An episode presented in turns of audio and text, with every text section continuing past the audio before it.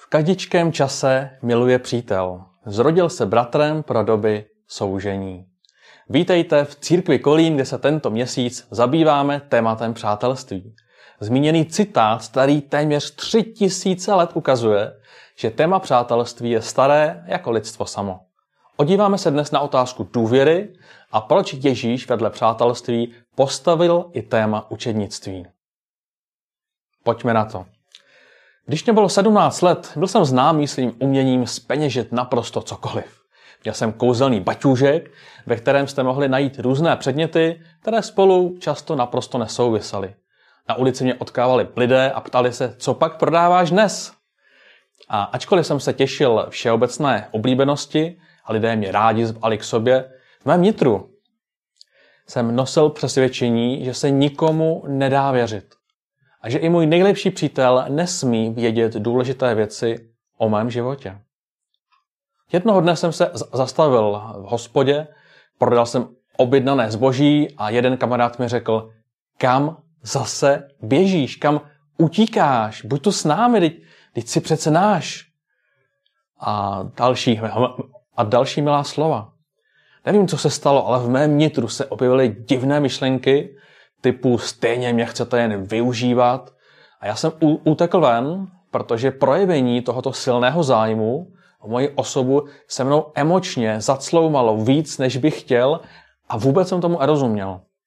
Říkal jsem si, ještě mi není 18 a už tak silně nedůvěřuji lidem ani těm, kteří chtějí, nebo se tak alespoň tváří, že chtějí být mými přáteli. Nakonec jsem se vrátil, abych jim dal šanci. Onen kamarád, David, se později stal mým bratrem pro doby soužení. A tak důvěra a porozumění tvoří základy, prvky, rovnice dobrého vztahu a přátelství a my dneska budeme mluvit o důvěře. Pojďme si přečíst, co o tom píše apoštol Jan ve svém evangeliu. Hned v první kapitole, v její druhé polovině, čteme text, že druhého dne přišel Jan Křtitel a znovu stál na místě, kde křtil tedy se dvěma ze svých učedníků. Když uviděl Ježíše, jak přichází nebo jak prochází kolem, řekl, hle, beránek boží. Jakmile ti dva učedníci uslyšeli, co říká, odešli za Ježíšem. Ježíš se obrátil a uviděl, jak jdou za ním. Co hledáte? Zeptal se jich. Řekli mu rabi, což se překládá učiteli, kde bydlíš? Pojďte se odívat, odpověděl jim. A tak se šli odívat, kde bydlí a toho dne už u něj zůstali. Bylo kolem 4. odpoledne. Jeden z těch dvou, kteří to od Jana slyšeli a následovali ho, byl Ondřej, bratr Šimona Petra. Ten jako první nalezl svého bratra Šimona a řekl mu, my jsme našli Mesiáše a přivedl ho k Ježíši. Ježíš se na ně odíval a řekl, ty jsi Šimon Janův a budeš se jmenovat Kéfa, což se překládá a známe ho jako Petr. Dalšího dne se Ježíš chtěl vydat do Galileje a našel Filipa, kterému řekl, pojď za mnou.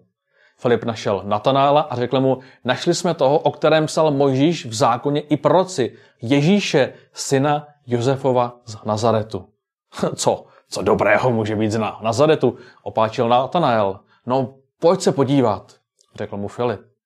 Když Ježíš uviděl Natanála, jak jde k němu, řekl o něm, hle, to je opravdový Izraelita, v něm není žádná lest. Odkud mě znáš, zeptal se Natanael. No, viděl jsem tě pod fíkovníkem, řekl mu i Ježíš, ještě než tě Filip zavolal. Rabi, zvolal Natanael, ty jsi boží syn, ty jsi král Izraele. Ježíš mu odpověděl, věříš, protože jsem ti řekl, viděl jsem tě pod fíkovníkem, uvidíš ještě větší věci. A dodal, amen, amen, říkám vám, uvidíte otevřené nebe a boží anděli, jak sestupují a vystupují na syna člověka. Janovo evangelium klade velký důraz na vztahy. Vypráví stejné příběhy jako další evangelie, ale ukazuje mnohem víc detailů, pocitů a delších rozhovorů. Janova první kapitola nejdříve ukazuje, jak Ježíš splňuje atributy božství a hned na to popisuje jeho silný lidský rozměr. Krátký text vykresluje zaujetí 4 budoucích učedníků, kteří byli ochotni zanechat do konce své práce, aby mohli být s Ježíšem. Tenkrát bylo zvykem, že lidé následovali nějakého rabína a ten, pokud je přijal, se staral i o jejich živobytí. Pro nás je důležité, že Ježíš jako Bůh pracuje primárně skrze vztahy. Nedělá výběrové řízení, ve kterém by si vybíral ty nejlepší, že probíhá tak zvláštně přirozeně. Základem vzniku nového hnutí bylo vytvoření silných osobních pout. První 2 učedníci šli k němu domů, asi aby okoukli, jestli vlastnoručně vyrobený nábytek on sám používá doma, nebo jestli má uklizeno, úplně nevíme. Dále Natanáel byl překvapen všímavostí, že někdo nad ním přemýšlí, někdo si ho vůbec všiml. A Ježíš od začátku nenutí nikoho, aby ho následoval. Lidé jsou však k Ježíši přitahováni a postupně s nimi strávil necelé 3 roky života. Skrz pevné lidské přátelství nakonec Ježíš předává svou osobní vizi, kterou pak jeho učedníci rozšíří do celého světa. Pojďme si přečíst další text z Janova Evangelia. 15. kapitol říká, to je mé přikázání, abyste se milovali navzájem, jako jsem já miloval vás. Nikdo nemá větší lásku než ten, kdo položí život za své přátele. Vy jste moji přátelé, činíte-li, co vám přikazuji. Už vás nenazývám pouze služebníky, protože služebník neví, co činí jeho pán. Nazval jsem vás přáteli. Neboť se vám dal poznat všechno, co jsem slyšel od svého otce. Ne vy jste vyvolili mne, ale já jsem vyvolil vás. A ustanovil jsem vás, abyste šli a nesli ovoce a vaše ovoce, aby zůstalo. A otec vám dá, oč byste ho prosili v mém jménu.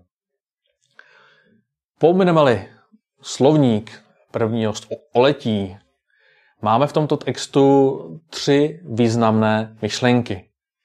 Ta první je přikázání, abyste se milovali. Když tenkrát můj kamarád David o mě projevil silný zájem, který trval i v dalších týdnech a měsících, pochopil jsem, že bych měl být, nebo možná dokonce musím být ochoten riskovat a zkusit mu důvěřovat. I kdyby to nevyšlo, investovat do hledání důvěrného přátelství má význam. Jsem udiven množstvím lidí, kteří mi říkají, že mají stejnou nedůvěru k lidem a že dokonce čekají, že to za ně někdo změní. Cítí se sami, ale obávají se být aktivní. Když jsem 3 roky od onoho setkání s Davidem objevil hloubku křesťanské víry, potvrdil jsem si své přesvědčení, že lepší je se učit důvěřovat, i když to nevždy musí vyjít. Od té doby čerpám sílu z tohoto Ježíšova přikázání, že to největší je učit se milovat a hlavně být v tom aktivní. Ježíšův život sám ukazuje, že důvěra může být nebo je spojena s bolestí a někdy dokonce i s radou. Občas důvěra prostě bolí. Rozhodnutí, že se staneme zranitelnými, je součástí našeho života a nemusíme se ho bát. Ježíš byl za toto přesvědčení ochoten právě snášet bolest a nakonec i zemřít. Přesto všechno být zranitelný a občas být zraněn je lepší. Je lepší, než nedůvěřovat vůbec. Ježíš své nejbližší učedníky postupně nazývá přáteli. A tak věřím, že být křesťanem znamená následovat Ježíšovy myšlenky, což také znamená učit se být dobrým přítelem. Bible nám ukazuje také, že je třeba v tom být aktivní. Pokud sedíš doma a čekáš, že někdo přijde s žádostí, aby se mohl stát tvým přítelem, věř tomu, že to nejspíš nevyjde. Teprve, když se rozhodneš být zranitelným před druhými lidmi a i po každém zklamání budeš znovu a znovu obnovovat svoji důvěru začnou se dít velké věci. Druhý bod textu nese název Dal jsem vám poznat všechno. Důvěra ve vztahu se netvoří tím, že člověku na opočkání řekneme vše, co se nám stalo, co se nám honí hlavou, čeho se bojíme, nebo po čem toužíme. Uvědomil jsem si to, když jsem potkal několik lidí, kteří neměli přirozeně nastavenou hranici, co se ještě vypouští z mysli, do pusy a z pusy potom ven. Zjevovali každému na potkání, co se jim honí hlavou, některé situace rozbírali do nejhlubších detailů a doufali, že tento projev je právě to správné přátelství. Výsledkem bylo, že s nimi však nikdo nechtěl být. Dnes se toto však ve velkém děje na sociálních sítích, kde lidé o sobě říkají věci, které by v osobním kontaktu třeba nikdy neřekli. Mladí dokonce postujou přes například stories na Instagramu nebo Facebook opravdu hrozné věci, protože to přece za 24 hodin zmizí. Esther Eislerová dokonce z Ouma, jak SK spolu se lidé rozcházejí a některé proschody se právě dějí přes tyto 24-hodinové vzkazy, takže se jich dotyčný někdy ani nemusí všimnout, ale všichni okolo už to vědí. Jako ve všem, i v tomto je dobré udržovat rovnováhu. Nežít s tajemstvými a zároveň si stanovit míru věcí, které vypouštíme z pusy. Ježíš na jiném místě říká: ještě mnoho jiného bych vám mohl povědět, ale nyní byste to nesnesli. Jeden můj kamarád, jakmile se dostane do rozverné nálady, má pocit, že je velmi vtipný a že každý chce slyšet jeho názor na druhé lidi. Ne, nechce. Někteří ho kvůli tomu nesnáší, někteří mají nadhled a jenom mávnou rukou. Když jsem se i já stal terčem i posluchačem jeho opakující se vtipných komentů, které spíše zráňovaly, pozval jsem ho na kávu a řekl mu s velkým respektem, že si prostě myslím, že uráží lidi. Že to ne vždy je vtipné a že by bylo dobré ubrat, když získává pocit, že baví společnost. Protože ne každý se baví. Nesoudil jsem ho, netlačil jsem ho, protože pokud je to můj kamarád, zváží, co říkám a rozhodne se, jestli na tu radu dá, anebo ne. Dopadlo to tak, že dalších pár měsíců více vážil, co povídal a začal se někdy omlouvat, když cítil, že přestřelil. Od té doby je to otevřené téma, je pořád rád vtipný, dál komentuje, dál občas přestřelí, ale zároveň více hodnotí, co ze své pusy vypouští. Další hezké přísloví, dávné, říká, že někdo tlachá, jako by probodával mečem, kdežto jazyk moudrých hojí. Zkusme být moudrými podle tohoto přísloví. Když přestřelíš, nezdráhej se omluvit za svoji prostořekost.